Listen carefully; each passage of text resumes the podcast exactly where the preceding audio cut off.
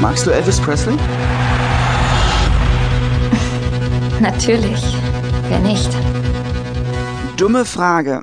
Denn als Elvis 1959 seinen Militärdienst in Deutschland absolviert, ist er schon ein ziemlich großer Star. Priscilla ist als 14-Jährige mit ihren Eltern nach Wiesbaden gekommen, da ihr Stiefvater dorthin versetzt wurde. Als sie in einem Diner von einem Mann angesprochen und ins Haus von Elvis eingeladen wird, erlauben ihr die Eltern nach kurzem Zögern den Besuch. Wen haben wir denn da? Elvis, das ist Priscilla Beaulieu. Wollen wir uns ein ruhigeres Plätzchen suchen?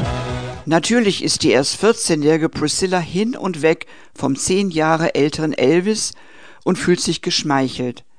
Aber noch sind die Eltern zumindest ein wenig skeptisch. Was genau haben Sie im Sinn, Mr. Presley? Alle Frauen liegen Ihnen zu Füßen. Warum meine Tochter? Ich mag Ihre Tochter sehr. Elvis kehrt nach wenigen Monaten zurück in die USA und zwei Jahre danach darf Priscilla ihn für längere Zeit auf seinem Anwesen Graceland besuchen, um als 17-Jährige ganz zu ihm zu ziehen.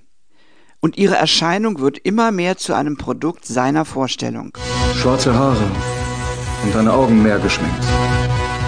Priscilla macht zwar noch ihren Schulabschluss in Memphis, lebt aber fortan das Leben in einem goldenen Käfig und lernt auch die dunklen Seiten des gefeierten Stars kennen. Es gibt viele Gerüchte über euch beide.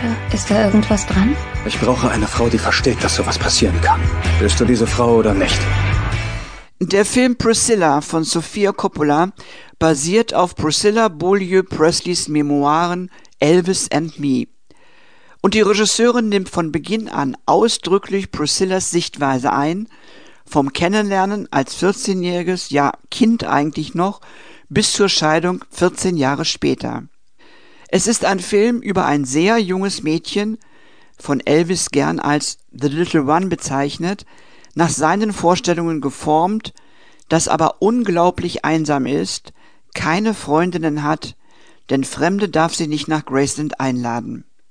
Viel Sympathie hat Coppola nicht für ihren Elvis, aber Priscilla ist in erster Linie ein Film über die Frau an seiner Seite, die schon als Minderjährige ihr eigenes Ich aufgegeben hat oder, geblendet vom Luxus, aufgeben musste.